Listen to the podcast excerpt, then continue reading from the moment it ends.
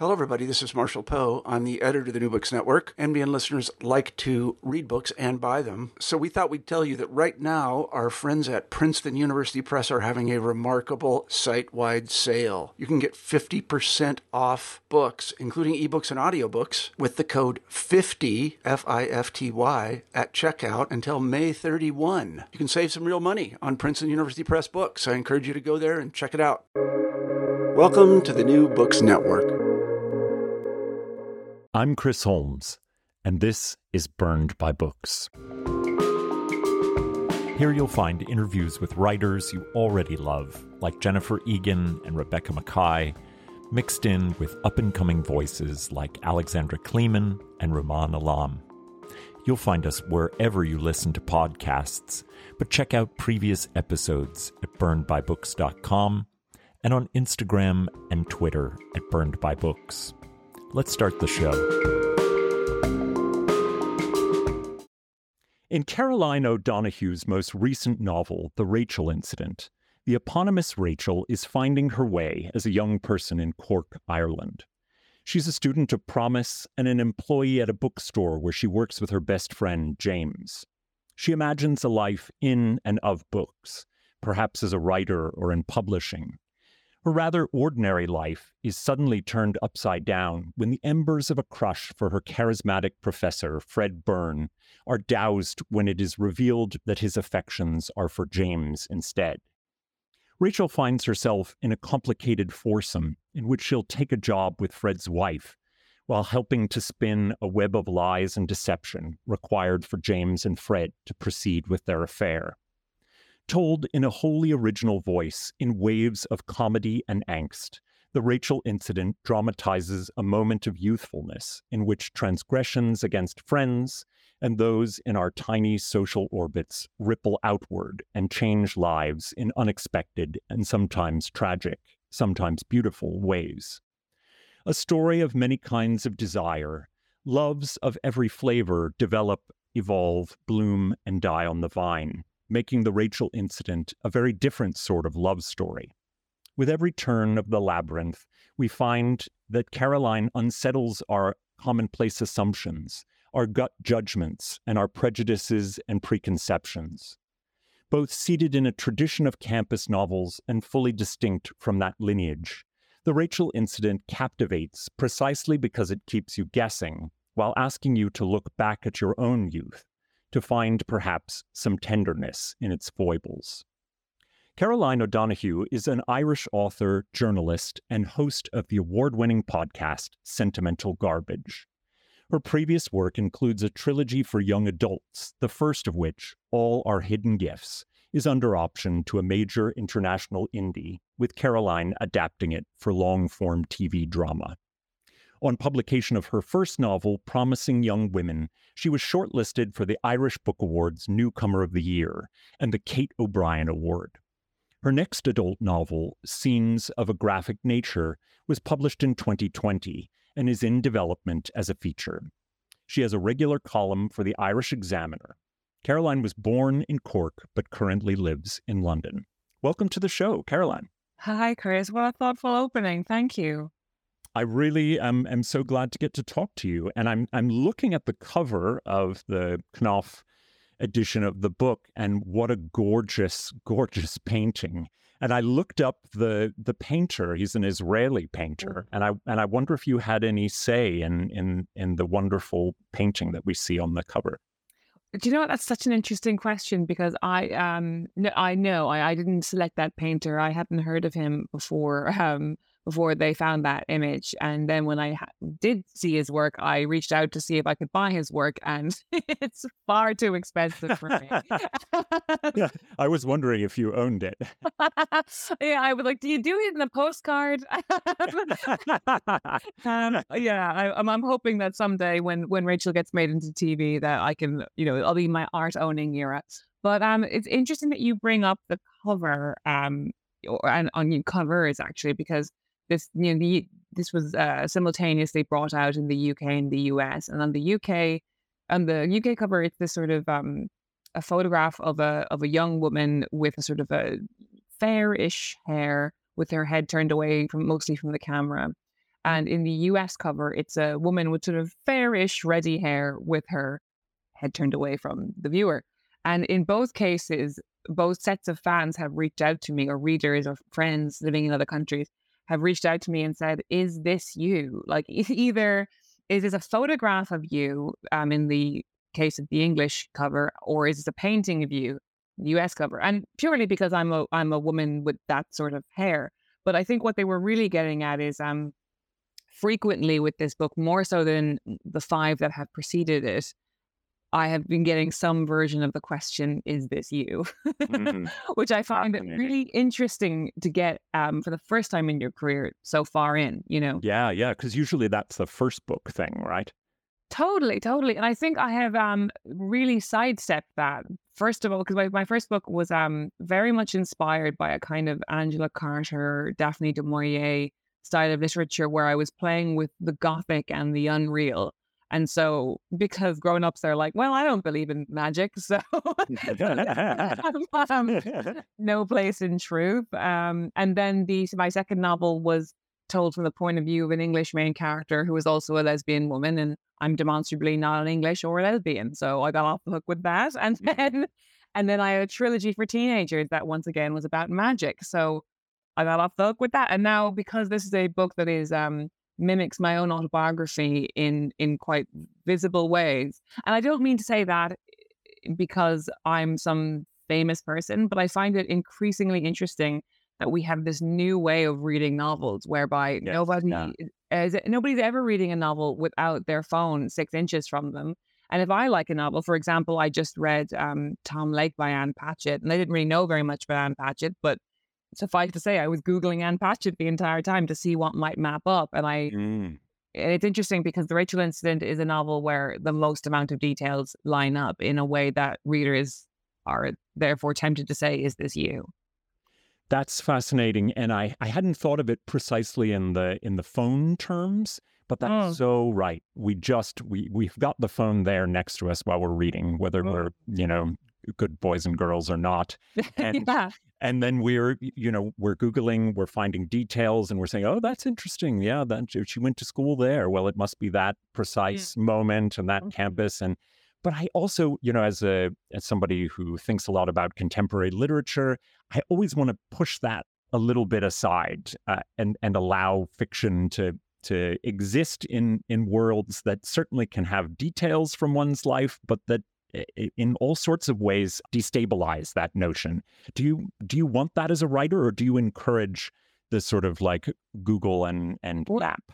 Absolutely, in that like I am I'm in your camp firmly, Chris. In that I I sometimes can't believe how hard how hard people find it to grasp that writers take details from the lived experience and then mm transport them into unreal experiences and they're in this fiction. It's like, I can't believe every time a new novel comes out, like 12 times a week in every literary paper, we have to be like, hmm, it's, so, it's so crazy to me that we have to keep relearning this lesson. And for me, it was it was a deliberate prank. Um, mm-hmm. and, mm-hmm. or or device, whatever, whatever you want to call it, in that I wanted to have this this girl who she mimics my autobiography in that we both grew up in the same place, we both emigrated at the same mm-hmm. time, um, and we even have some sort of similar similar physicalities. But that you would be reading this novel that feels very much like okay, this is someone going through a recession, struggling with love and friendship. It feels like a you know a, a fictionalized memoir, and then you have this character doing these in many ways unconscionable things and mm. it gets mm. very naughty and almost like a soap opera very uh quickly and uh, it's sort of like what i always be like oh, did this did this happen to her I think they think I think they think writers are are braver or or something that yeah. they would want out these extraordinary uh, transgressions and terrible things they've done supposedly in their fiction but i i don't know many writers who love to have that sort of splashed out in the world the worst exactly. moments in their lives so yeah it feels like a I don't know, it's quite school marmish to be like, I'm teaching you all a lesson. like, how dare you ask another female writer about her life? I'm going to use my life and then blow it up, you know? And use the bare facts of my life and then create the most salacious soap opera you can dream of. You know, I, I mean, it's a needed lesson. So school Mhm. marmish or not, I, I, I think fiction loses a little bit of its power if it's always just uh, a mirror of autobiographical details. Yeah, and it's also, I mean, as somebody who thinks a lot, a lot, a lot about these things, I'm sure you're in the same boat. Where you know, I'm thinking like, okay, well, you know, there's the the cliche of like, okay, w- uh, women, particularly young women, use their personal experience in order to uh, write uh, fiction that wink, wink, we know it isn't fiction kind of thing. Um, and then it's like, okay, so then therefore we have to go out of our way to prove that we research or prove that we make it up. You can often, time and time again, when you see authors in interviews, and they're almost going out of their way to tell you how much they were in the New York Public Library lo- learning about trains. They're so they're so awkward about having even had a single lived experience that then became a chapter. the imagination is the most personal thing what we have. It is completely made up of Yeah. human experiences and emotions, and like you know. I, I don't know. It, it's a real bee in my bottle I get sometimes. And I realize it's completely circular arguments. No, no, I, I, I agree with you entirely. I, I think it's somewhat of a misnomer to call the Rachel incident a campus novel, but Mm. that's but that's somewhat the case with all campus novels, as they most often find their drama off campus. That's Mm. certainly the case here, where the city of Cork, the bookstore where James and Rachel work, and Fred Byrne's apartment are the storehouses of a lot of the plot. But mm. that said, it is a novel about students and professors, about a certain moment in our lives in which we're incredibly naive while feeling quite worldly. What's your take on the campus novel? Was that a tradition you had in mind when you were writing this? And how does the university itself play as a character or a space or a mood in the novel? It's so fascinating that you say that about campus novels because even when I think of them now, they all of the great campus novels that I love, like Brideshead Revisited or The Secret History, have very little to do with the colleges themselves. Even though even Brideshead is so famous for that Oxford vibe, but it, I I think I feel like it's like maybe a fifth of the novel even happens at Yeah, Oxford, and the yeah, rest yeah. is in memory. And I think what's interesting about campus novels, and as you say, all the great ones they don't feature the campus that heavily. In Secret History, it's almost like that that sort of um that fake Bennington College or whatever it is. Mhm, Um, it's like the character, the main character. It's like what he can't, what he he, he thought he could come to a university to find some kind of either artistic or internal or social enlightenment. And then he turns to this group of people because of what he couldn't find there. Right. Yeah. It's so Yeah. disappointing, the actual Right. campus, that Right. the, the fervor of these students outside of the, the campus walls is what it seems to fulfill it or promises and then fails to. Yes, exactly. So I think all good campus novels are about the the promise and the disappointment of what you think you're going to find at university versus what you don't find. And I think um that's that's really interesting to me because obviously if a, a true campus novel would be about going to classes and joining joining the drama society or whatever and that's not interesting. um Although I will say a, a- recent one that does spend a lot of time on campus, both it's it's two books actually, is um, Elif Batuman's uh, The Idiot, uh, followed by Either or. I don't know if you've read those. so- no, I haven't. Uh, uh, I, I certainly own them, but I, Well, they're- I've been meaning to some them. time. They're I'd they're re- they're really extraordinary but they she does just make the campus this like uh, the omnipresent thing and you know so perhaps that's uh, the exception to the rule really I, Yeah. when I when I think about you know American campus novels, first of all, there's just a billion of them right now, and they they all stretch and and twist the the tradition in in wonderful ways. Uh, but I I wonder about because you know campus life is very different in in Europe and and in Ireland than it is in the U.S., where you tend to have these very residential campuses and everyone is living on the campus itself versus apartments around the place. And I wonder if you sense that that lends a difference to, from US versions of the campus novel to ones perhaps in the Irish tradition or UK tradition writ large.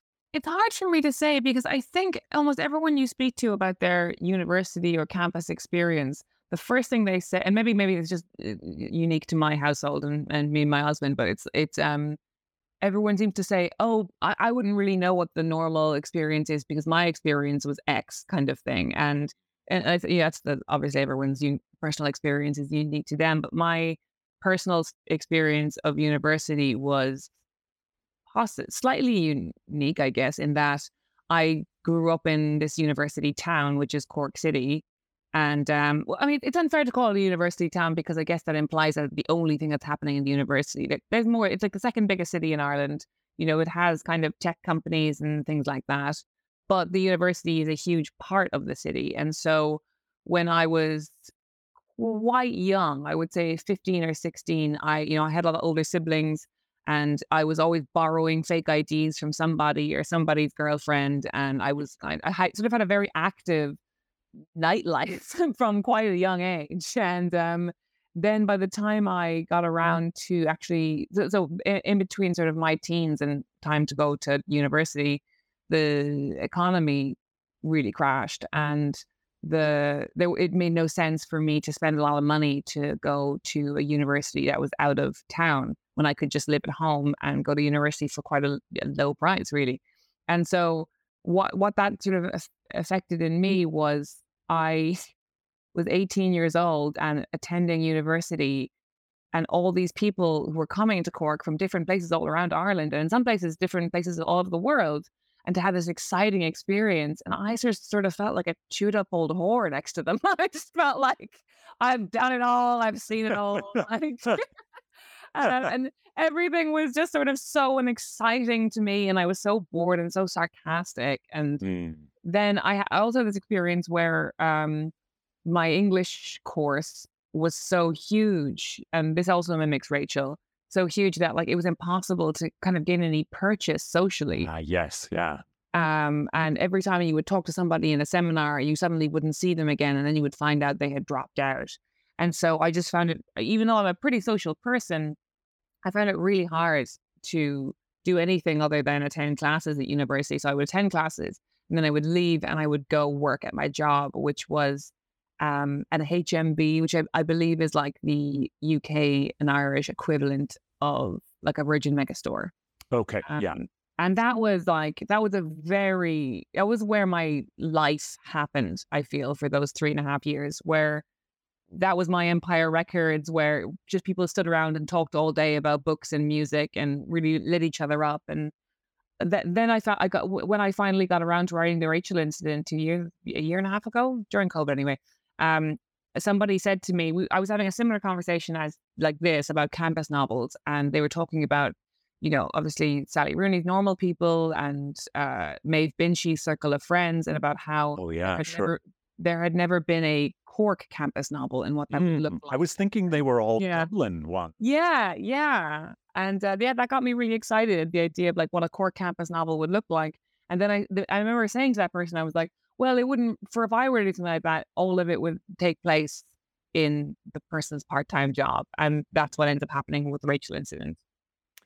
Yeah, and it really does. It separates it from a lot of the the campus novels I've read recently, and I did find that fascinating that it it takes place in Cork when so much of the Irish scene seems to be dominated by Dublin mm. and and even Trinity in particular. Mm-hmm. But it mm. um, but that idea of Rachel finding you know a social life a intellectual life a cultural life in her part-time job and also how the economic recession is is making her wonder what is the value of this education that she's getting is there going to be a job or is it just that you have to leave Ireland no matter what and that the way in which the the recession creeps into the bookstore and its its possible demise. Uh, it, it's there everywhere. It has its tendrils in all parts of the plot. And it seems assuredly that you wanted to to make clear that that moment that everyone had that on on their minds all the time. Can you talk about the the economic yeah. straits and how it just involves itself everywhere? It's so fascinating. I, I wonder. I wonder if you're like this, Chris, where if you have a set of memories, but you don't have anybody to talk about those memories with, the memories simply fade. Like for me, mm. memories are always activated, animated, and embroidered by chatting about them. Yeah, And- absolutely. And because I moved here 12 years ago, I, I very, very much because of the recession. So I moved in 2011 and I moved to London. And yes, there was certainly a backsplash of the recession happening in that graduate jobs were impossible to get and the cost of living was very difficult. But on the whole, people were getting by the way London always gets by. And then I, you know, made my crowd of London centric friends, and all of them were either from other countries or from other places in the UK. And nobody had quite had the experience of the economic recession the way that we had in Ireland, where it was so concentrated and so shocking. And I think a large part of that is to do with the fact that um, the kind of the emergent middle class in Ireland is is quite a unique thing in that like it was such a poverty stricken not even poverty stricken because that makes it sound like it was sudden a more of a poverty soaked country Ah. um, um, for so long for decades and then you know in the in the early 90s things just turned around and there was this sort of class of new money that was so exciting and and very much the the world I was born into and pretty much everybody I knew had money in some way like even people who like they they didn't live in an amazing neighborhood but they still went on two holidays a year and had you know great stuff on their birthdays Mm. and then in 2008 it all changed so suddenly like i i went to a to give you sort of an example of it i went to like a very uh, lovely girls private school in the middle of cork city. And when i was at the beginning of sort of my i guess in ireland in america you'd call it your sophomore year Mm. um Second year of high school or? Okay no the, the second to last year. Oh, okay, uh, is junior, oh great. So when i was in my junior year oh this feels very exotic. Which makes which makes no sense, but No, it makes no sense. so glad to understand that? Now. So many, so many teen movies will make sense to me now, but before. um, when I was my junior year, the my year had maybe 160 pupils, and by my senior year, there was I think 40 pupils left in the in my year. You know, because everybody had oh left gosh, wow. because their their their parents could no longer afford the, the fees, you know, and um, or maybe there was other reasons, but that's certainly the that that was certainly how the numbers shook down. Um, and so yeah, I, I just don't think that many places were struck in such a dramatic way, and so for many years, I almost before lots of people from my childhood started emigrating over as well. I had no one really to talk to uh, about this stuff, and so I just sort of forgot it happened. And then during COVID, I um my friend Ryan, who was kind of part of the inspiration for the character of James in the book, he was living close to me. We both bought bicycles, the way everyone bought bicycles, and we used to go, we started going on like walks and bike rides together, and we would just talk about what it was like back then, and all these memories sort of came flooding back and just became em- embroidered by conversation, and it just felt like you know, when you're a writer and you realize that you have a unique perspective on something and that your life experience wasn't necessarily wasted and it could have value or insight, you you you want to pin that down as quickly as possible, you know? Mm-hmm, mm-hmm.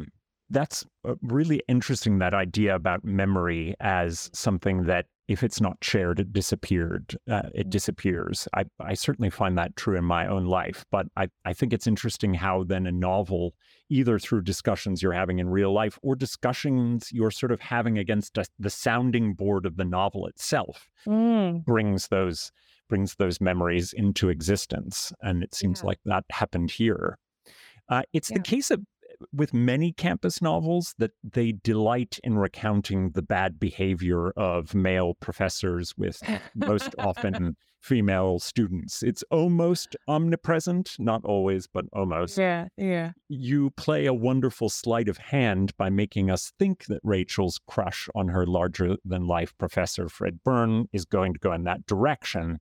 And then you sort of pull the rug out from underneath of us. And we Mm. find that that the questionable behavior is in fact with James breaking that paradigm.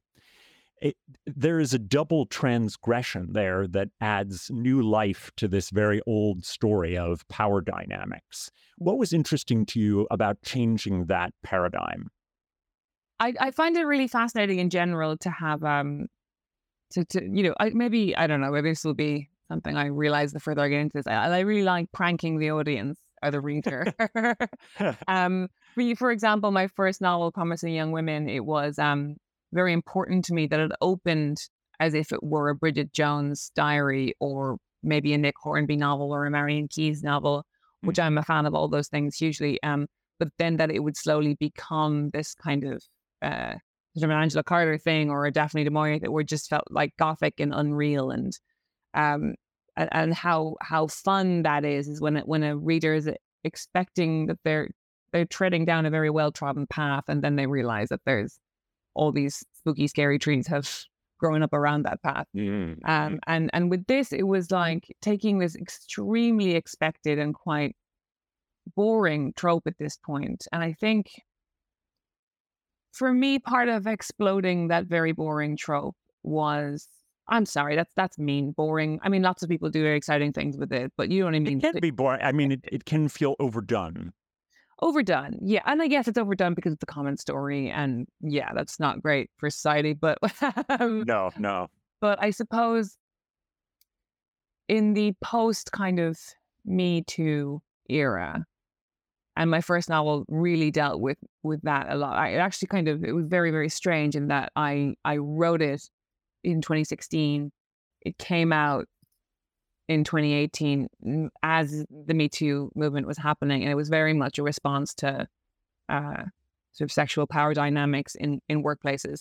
So it was a very strange moment to be in the middle of. My predominant emotion was was was rage, and I think I also worked for like a feminine a feminist website and I was in my late 20s and I just felt this coursing rage all the time um, at what women were forced to go through and and also uh, rage that the things that I found attractive were also the things that were looking to destroy me and I, for that I don't mean specifically men I mean men seeming powerful or or or being domineering or all these things that I knew were red flag behavior in that they often led to more exploitative things, but I was also attracted to and how annoying that is.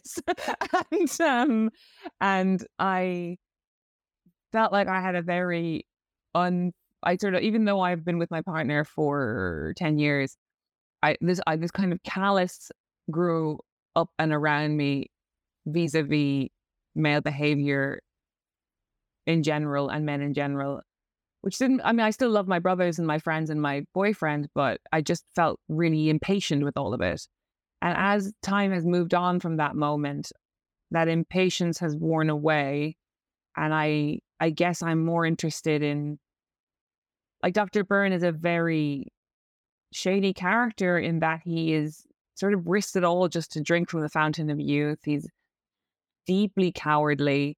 He's incredibly selfish, but I also feel like such tenderness for that character and the things that he's a victim of and why he does the things he does. And I just feel a real softness for him. And there's parts of the novel where Rachel, she breaks off from recounting this man's things that he did to her and to her friend. And she just starts crying because she can't believe how lovely he was in some moments and mm. that was that was a part of I, I wanted to really dig into that and these things are painful because because we love these people you know yeah i guess that was why i wanted to it wasn't just out of a prank instinct to, to really piss off the reader or to wrongfoot the reader it was also very much a well how do we keep loving people who wrong us and all you know Again. And I and I feel like novels are so much better equipped to give people nuance, even who are craven and mm. make bad decisions and and yet the the way a narrative can texture that can can give moments of of beauty and goodness to someone who seems like they don't deserve it in in a moment when i feel like all of our other forms of media digestion of news pillory no matter what and it's yeah. and there there is no there is no gray area and there is no room for someone being both things, both having mm-hmm. done horrible wrongs and having human qualities of goodness about them. Yeah. And it doesn't mean that those people don't don't deserve some of the pillorying that happens. But at the same time, the novel reminds us about a, a kind of universal humanity. Yeah, exactly. To- yeah, totally. It's interesting because I was um this is kind of a different subject, but hopefully it leaks back. Um the I don't know how much this Russell Brand conversation has been hitting the US yeah, a little I've, bit. I, I've just been following um, it a touch with the BBC dropping him and everything. Yes, yes, and so so so obviously it's it's it's hideous, and and even more obviously, every single person I know in London knew about it for years. And Gosh, why is that always the way? It's always the way, always. Um, like I remember being at a Christmas party two years ago, and somebody was telling me about an experience they had with him that was just the most devastating thing you'd ever heard. But how I've noticed in the coverage of it, there was this interesting um, the way they because obviously nobody has footage of these terrible things that he did. They use the stand up and the um, bits on the BBC shows he's done or panel shows he's done to illustrate the monster that he is and using sort of like you know, very problematic uh, bits of speech or whatever. And I'm not saying that that those things aren't evidence of what a monster he was, but and is. But what those clips taken out of context are suggesting is, and we all went along with it, and look at all the audience laughing and smiling, and we're uh, he's a monster, but aren't we monsters too? Aren't the villagers holding the torches as bad as Frankenstein himself? Kind of that's the sort of message we're supposed to get from that. And it's interesting because having lived through that moment firsthand, I was like, well, yes, okay, yes, people are laughing at his as, as he made these jokes, but I think they're missing the context of that particular moment, which was kind of the early noughties of when like it was there. We had just come off such a toxic time for, or I mean, it's always toxic time for women, but a toxic time for women in the media where it was like, you know, circle of shame, like circle the woman cellulite in the magazine, who's gained weight, who's lost weight. Like it was a really horrible. Britney Spears crotch shots. I actually talk about this in the novel quite a bit. Um, and all this sort of Paris Hilton sex tape and stuff. And what was appealing about the Russell Brand thing the, in that moment was like, well, here's this guy, and he loves sort of the the sort of like the raw, rutting mammary of us all just like sweating and fucking in the mud. And there was something exciting about that in the moment of this guy just kind of like strolling out onto the BBC and being like, women, you can be as gross as you want. I'll fuck you. I'll fuck all of you. You know, and, mm-hmm. and it was it was so interesting that like in that moment that felt really rebellious and really interesting, and I remember being interested in it. It's, it's just amazing how the framing of these things change as you get older, and it's it's tempting to boo at the people in that audience who are cheering, but you kind of also have to understand where they're coming from. You know. Yeah, I, I, that's really nice contextualization and and helps me understand a little bit better why he was so popular in that moment. Yeah, and it was and he was everywhere. It was it was ridiculous. Yeah, yeah, it was kind it was an omnipresence over here. Sorry, this is not a Local fan podcast. It's just on my mind a lot this week. no, of course, of course, and it, you know that, and this is these are fundamental questions in the Rachel incident. So it's they they they parallel. Yeah. This is a novel that's so much about voice. Rachel's cleverness, her wit, her observational powers make this narrative feel fresh and new. I, I wonder how the nature of its backward looking perspective, Rachel's recollection of this peaked time in her youth, makes that voice or made that voice an interesting challenge to you. She both has to carry the wisdom of having lived through it all and come out on the other end, while viewing it in, in recollections with something like a youthful naivete. What kind of hurdles did you encounter in trying to thread that needle? And did you find Rachel's voice immediately, or did it take you some time to to grow into it and wear it properly? Yeah, it was it was so funny. She came to me immediately.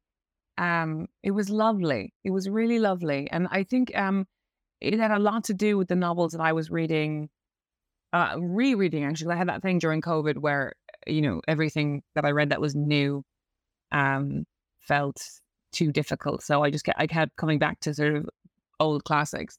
And the two books that I reread during that time were one of them is Brother of the More Famous Jack by Barbara Trapido. And the other was Les Divorces by Diane Johnson. Mm, oh, I haven't thought about that in years. Oh my God, you should reread it. It's so good. It's so good. Um, but both of those also they're different people, but uh, they're of a similar age. I think they're both in their like late seventies or eighties now, and um, they write about young womanhood in a past tense perspective, and the the I is always this kind of very forward looking sort of jolly narrative of like well, gosh, I was going around Paris and I was wearing a miniskirt and men were saying horrible things to me, but Jesus, it was exciting to be alive, kind of thing. and and sometimes terrible things happen to them, and like there's some devastating moments in Les Divorces that really rip your heart out.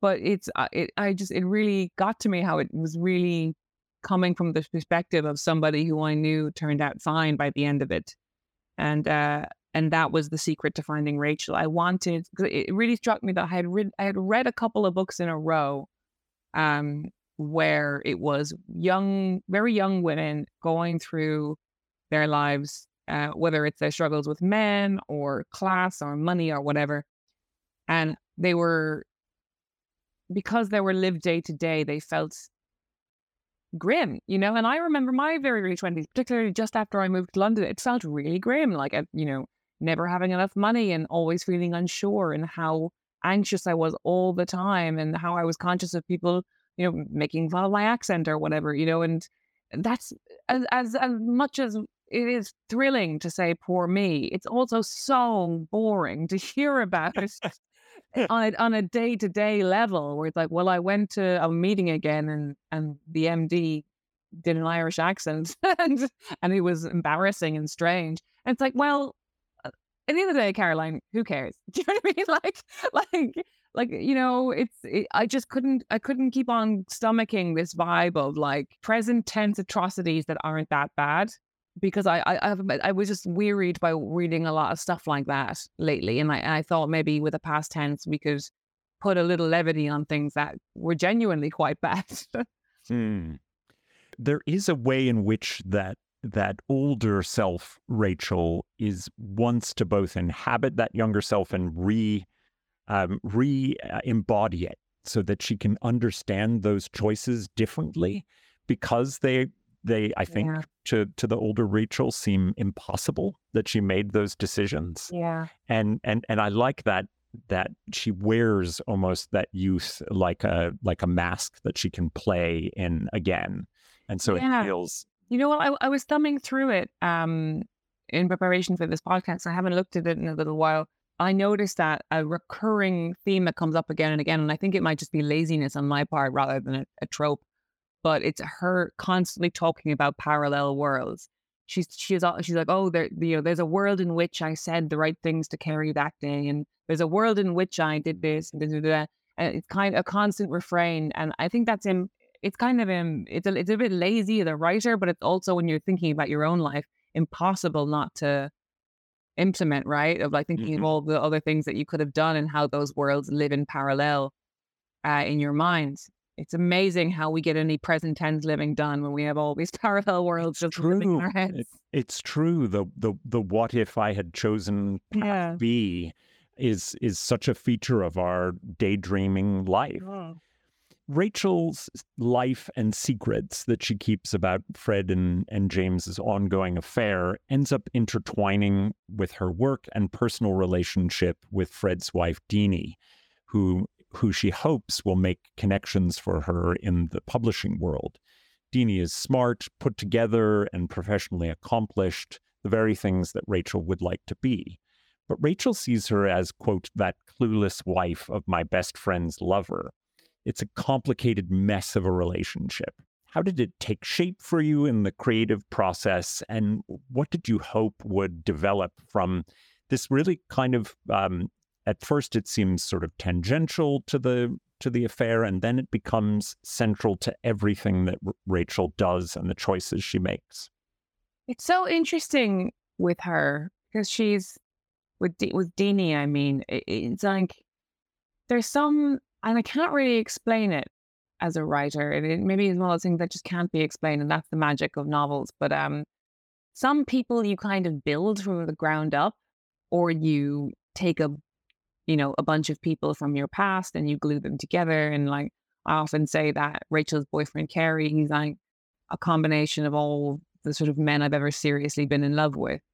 Um, and that is a Frankenstein portrait, you know, and but with Deanie, she is just somebody who just walked in fully formed. The first thing I knew about her is that she looks like Shelley Duvall in The Shining. Like she, oh wow, and, and, like you know, like I kind of um definitely like I'm not saying that she goes you know insane or anything, but um the or this kind of the the all that black hair and those kind of unusual eyes and this kind of this fragility but great strength as well. And there's something that that, that uh, Rachel says about Deanie early on, which is that it was like she it was like she felt very confident about being shy.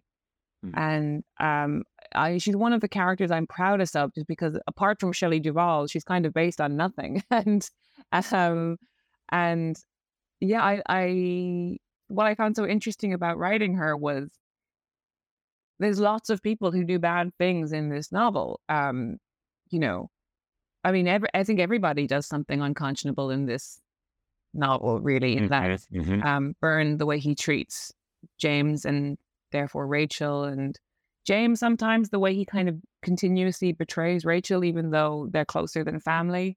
But Deanie is someone who, you know, her husband comes to her someday and says, you know, I have this great student uh, she's really bright. She's really struggling. Will you give her an internship? And that's as far as Deanie knows about it.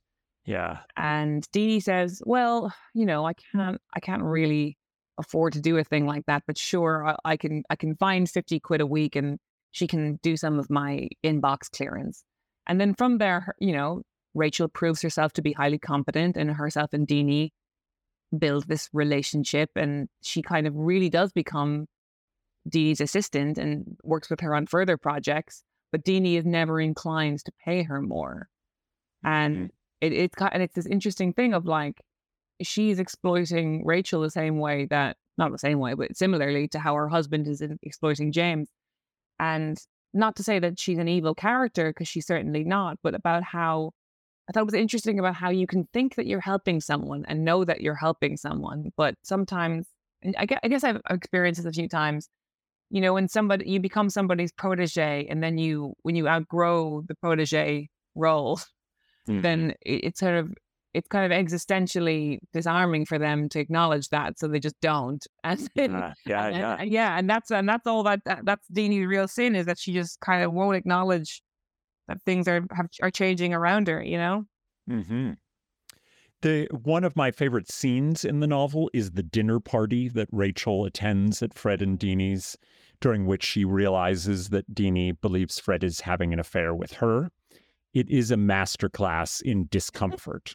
Not only is she given the terrible cold shoulder by most of the guests, and certainly Deanie, before she knows what really is going on, but she's never quite sure whether they're dismissing her because of the rumored affair or because she is professionally beneath them and not worth their time everything has a sickly bile hovering over it, including this sort of fish smell that's making Rachel feel horribly nauseous.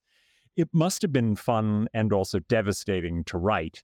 And I wonder how you shaped it and, and how you wanted it to come off as a as an encapsulated scene it's so I'm so glad that you brought it up. It is it is the scene that most people bring up as their as their sort of favorite scene, and I do think it's probably the best thing I've ever written. and uh, and, and uh, I felt that way when I was writing it. oh, that's it. That rarely happens. That's amazing. I know, and it, it's it's funny because um, you know, you can you can you can sort of mystery of the flow state thing, I suppose. Like you can turn up to your work every day for 50 days in a row and just mulishly you know, pour out words into a document, most of which will go and get re-edited and reshaped in, for subsequent drafts. And um, but this was like it was I think it was probably the only time I ever really experienced flow in a truthful way where I was like, oh my God, it's just all happening. And you were like Kobe Bryant on the page. Oh my God. Yeah. The way I've been thinking about it was like um, you know, Miles Teller and Whiplash. This is the kind Mm, of oh like my God. seriously. But for, you know, small dinner party scenes in Irish provincial novels. Um, yeah, and I think, and I think uh, that you know, it was it was a really fun and satisfying way to bring many plot points together and explode them. But I think it was also born of, um, you know, she's Rachel is at least fifteen years younger than every guest there, and she's either even before she realizes she's been given the cold shoulder and she's not supposed to be there. th- There's kind of this horror of her having to like like her her old lecturer is there and her lecturer's boyfriend is with her and the boyfriend sort of quizzes Rachel to see how well yeah. how good a lecturer his girlfriend is and it's witty Oh, horrifying. and I suppose a lot of that I mean everyone has their own version of that in their head and a lot of that for me is that you know I'm I, I I'm I'm frequently the or or for a long time I was frequently the youngest person in rooms like I'm I'm the baby of my family um, I was young for my school year, and I always, outside of school, I always had older friends. And even in London, people might not necessarily be older than you, but they're you, they're frequently from a different class. And there are basically in London, there are so many more ways to feel inadequate than you could even imagine. and, and and we've all had that experience where you know you've been at a dinner and you're like, not only am I not wanted here, not only am I not wanted here, I I really on a almost oil and water chemical bond level don't belong here, and it, Mm. it's I, I found the I found the professional insecurity that she was she was feeling to be so recognizable. I can remember early on in my professoriate days uh, being invited to a party that was largely uh, attended by people at a much fancier university than than I was at and and kind of being in these conversations that would end very suddenly or the person would suddenly need a drink and Oh, and it yeah. often was when they found out that I was teaching at this other place. And I and I thought of Rachel in that moment and and how she so desperately wanted to see herself as possibly one day part of this kind of scene and and at the same time just feeling so so deprived of any opportunity to actually Yeah. exist there. Oh, it's horrifying, isn't it? Being a person is horrifying. it is and then hell is other people so you got to do I know, I know. the question of abortion hangs over Rachel's story.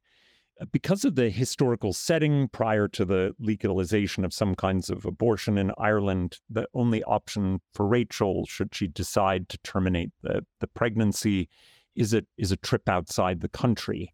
Americans currently, as you know, are roiled with outrage and fear uh, after the striking down of Roe versus Wade. And I wonder how you approach the question of reproductive rights in the novel from the Irish context. It's so interesting that you uh, bring up the Roe versus Wade thing because um, the novel was acquired by Jenny Jackson, who's been on this podcast before. Uh, That's right. It's enough. I just listened to her episode this this afternoon. It was lovely. Um, and she acquired the novel, and the following week, Roe was overturned, and oh my goodness. it was just this this strange thing. I didn't know Jenny at all, and I just, you know, other than having a couple of Skype meetings or Zoom meetings about the book, and it felt it felt so strange. Uh, obviously, it's you know, I have no real part in it, but to to it felt like passing a baton in a way. Um, in that, so I I grew up uh, constantly with the knowledge that if I were to get pregnant and if I were to therefore need a ter- termination, that I would have to go on this like difficult, expensive journey. And I don't think that was paranoid of me. I think every single woman in Ireland grows up with that. And Oh, yeah. and the thing is, I think there's this um there's this expectation that abortion rights only affects the people who need an abortion, but the reality is that actually but the the reality is is that if you grow up in a place where abortion access is incredibly limited, it changes your relationship to your body and your relationship to sex and your relationship to men and everything is hanged by this kind of cloak of fear comes over it and everything is the domino effect mentally that leads back to pregnancy and so therefore you are never carefree about your about your desire and you i feel like i probably have more sexual mm-hmm. hang-ups than my london not now because you know i'm i'm very sort of happy and in a very stable relationship but i feel like i have more bats in the attic about that kind of stuff mentally in comparison to my peers who grew up in London or around it just because of this one fact about the country I grew up in. And I don't think I'm alone in that. And I think it changes how men relate to women sexually. And I think it all. So it, it's funny because we we obviously when we talk about the fight for abortion rights, we think about the moment in which someone needs an abortion and those months and those weeks in which she can get that termination. But uh, no one talks that much about how it sort of goes into the soil of a culture sexually, you know? And I hope this novel does that. I mean, it helps people understand that. Does. But this is something I said to Jenny back then was that I, I I look around now and it's lots of my friends like to tell me about like Jesus, you picked a great time to be Irish, and I was like, I did. you know, we are everywhere right now. We are everywhere in the arts the country is more progressive than ever. Um, you know, Irish actor uh, and particularly Irish women are everywhere, you know. Ah, it seems that way, yeah. And when I was growing up, Irish people, contemporary contemporary living Irish people that people were interested in, it was like Colin Farrell and Damien Rice and and well men basically. Mm-hmm. Um, like roguish, sexy men, and Irish women didn't really exist on any plane at all. Uh, I didn't know a single Irish woman sort of who was famous apart from Sinead O'Connor, who everyone hated so much that she killed herself. And you know, like that, like she was, even when I was growing up, which should have still been the peak of her power, she was a national joke, which is how she was treated. People were unendingly cruel about her.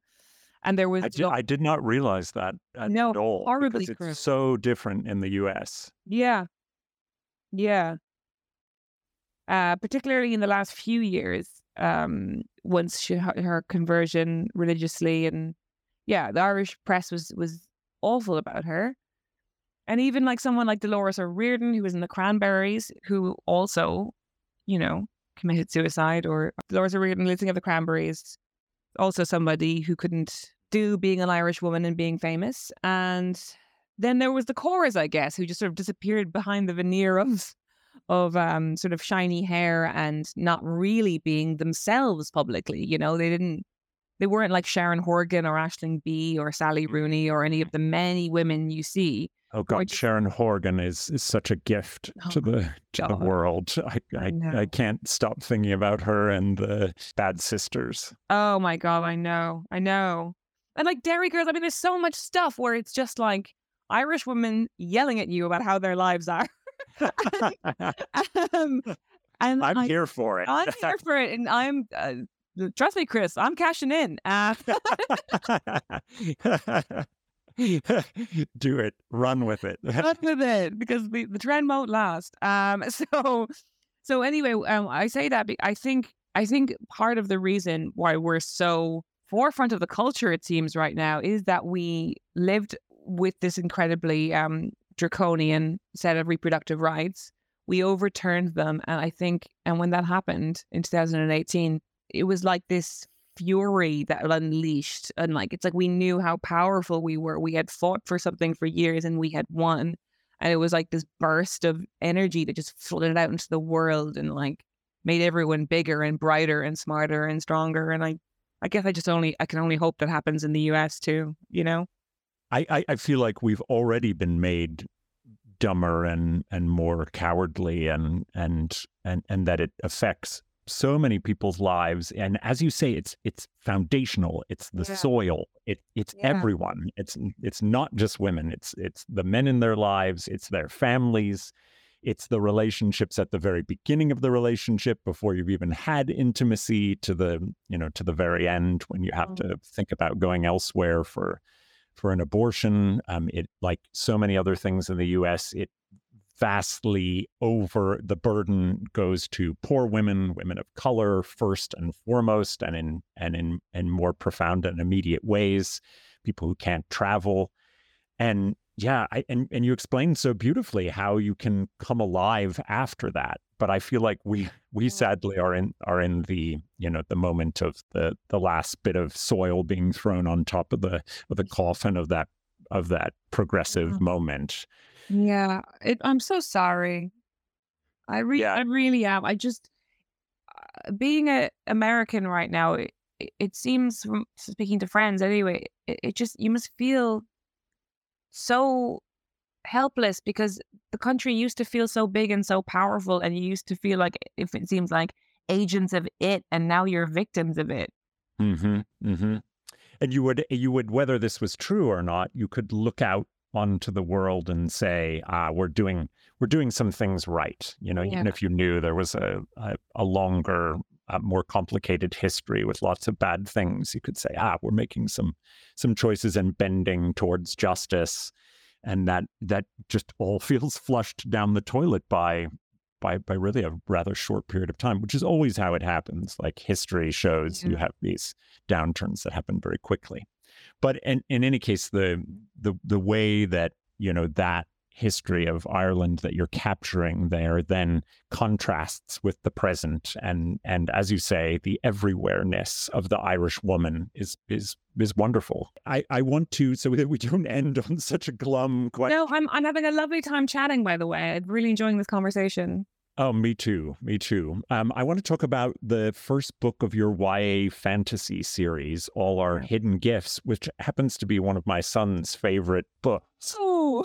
I knew about that book well before I had this book on my on my radar, and I, I didn't know much about you other than that you were the author of of that book. You know, it's it's obviously clear the ways in which fantasy the fantasy genre diverges diverges from so-called literary fiction but i'm more interested in the in the similarities and i'm wondering what kinds of overlap in the in the way you conceive of characters and the pro- creative product that you find between your genres of writing so I I still don't know. It's it's um it's fascinating to me because I'm I'm writing on a a new YA book right now, which is not in the All Our Hidden Gifts series. It's a kind of a standalone thing set totally in a fantasy world. So my fantasy brain is working harder than it ever has. Like it's an entire you know, when you're when you're inventing a new world, you have to do like entire systems of currency and religion and government, and it's it's such a huge mental task. Um, and for me, and it's weird. I don't really have any friends who, who do this as well. So mm. apart from my friend Katherine Rundell, who um she you know, wrote a huge nonfiction book about John Donne that was a bestseller, and then she wrote a huge children's fantasy that was a bestseller. But you know, she's she's also you know just an angel, so it's hard to relate. Um, yeah, that's that's about as far on the the outer edges of that spectrum that you could get. yeah, yeah. Whereas I'm like I'm like pretty successful as an adult uh, novelist and I'm pretty successful as an adult novelist. It's like, I, you know, I'm kind of just making my way. I don't know. like, um, all I can say is that, you know, when, so to go back to my first book again, which was a uh, contemporary fiction novel that included a lot of like magical realism, very fairly, the uh, critical response to that was like, you know, she's, she's a pretty good writer, I guess, but she really what? Like what's what's going on? kind of thing. Mm-hmm. and it was clear like it was it's looking back on that book it's like somebody who's clearly extremely relate like extremely interested in like office world politics and real world sort of like people in rooms talking and how those conversations don't go to plan and then what happens next kind of thing. Um, and somebody who is just completely enthralled by the impossible and what the impossible tells us about the now.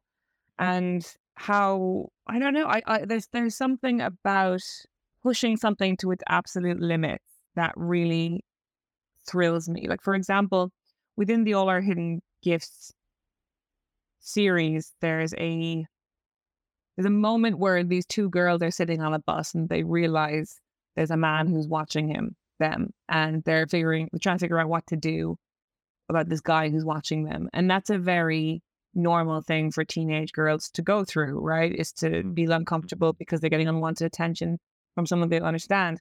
But then you know in the all our hidden gifts universe that that person is literally a threat and he's following them and he's from this sort of like magical terrorist organization that wants to you know sap and kill them.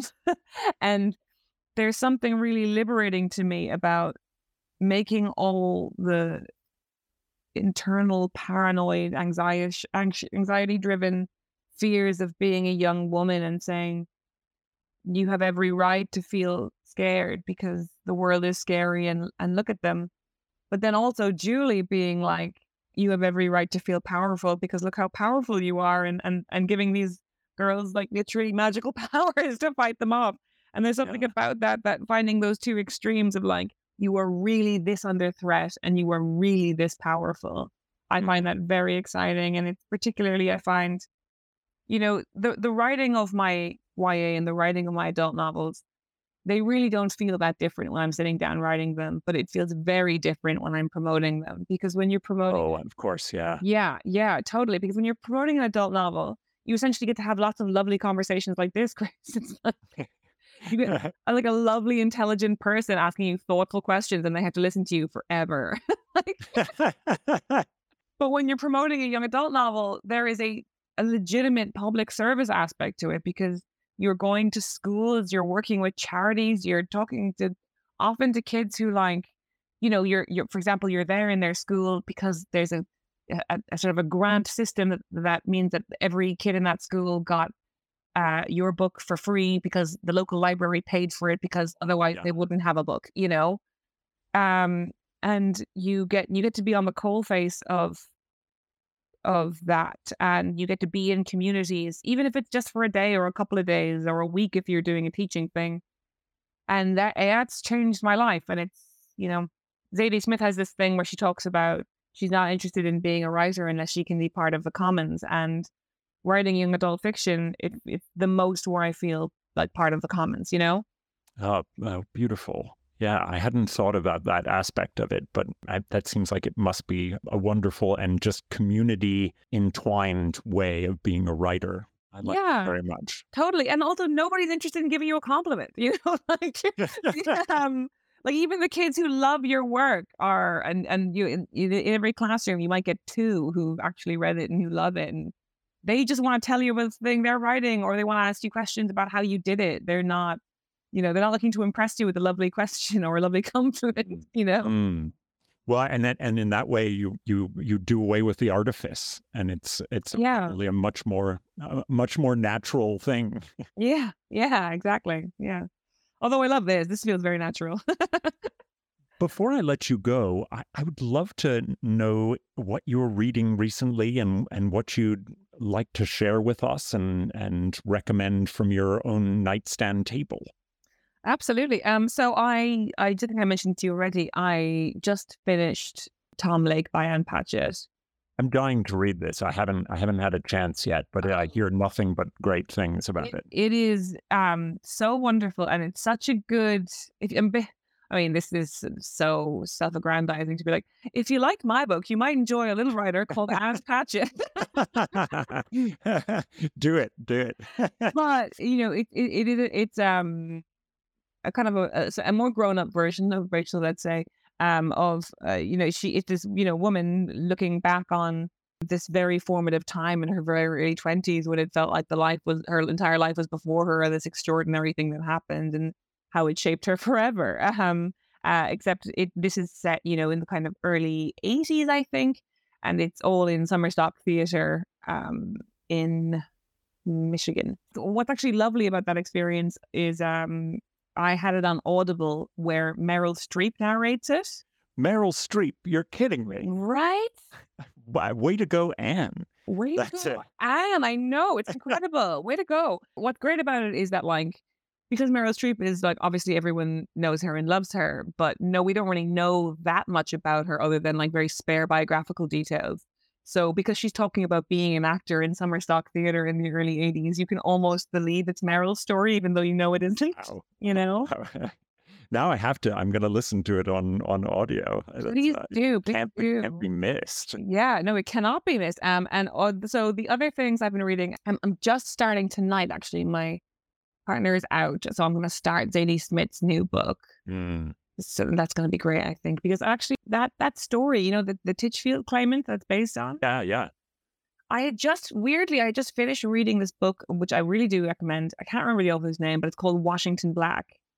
Oh yes, yeah, yeah, yeah. Yeah. Great. Yeah. It's re- I just finished that. I got from my local library. I loved it, and I just I'm really interested in that kind of period Victorian novel. That's kind of these big, grand, sweeping adventures. You know. Another one I read, I read it for the first time this year, and I, I've had a hangover from it ever since. Is uh, Jonathan Strange, Mister Norrell?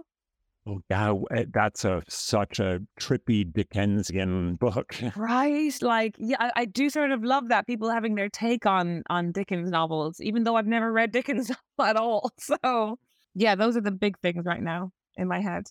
I, I love those. I'm I'm about to read Fraud as well as Zadie Smith's one, and I'm and now I'm going to listen to Tom Tom Lake. Yeah. sure. I've got to hear hear Meryl do it right. I, I just can't recommend enough the Rachel incident to my listeners. I, I think it's really an extraordinary book and a wonderful part of that long lineage of university adjacent, if not campus novels. And talking with you has been such a pleasure, Caroline. I've loved it, Chris. This is one of my favorite interviews I've done. I really mean that.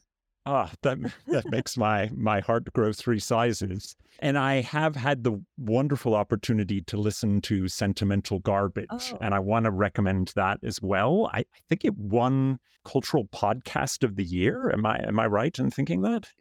No. Uh, Yeah, no. well, it's fine that you think that. Um, it's great that you think that. No, it won um the book podcast of the year at London Book Fair.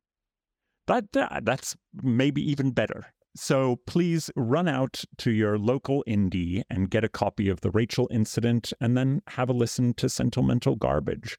And I hope we'll have a chance to to talk again soon. Thank, Thank you, you so much.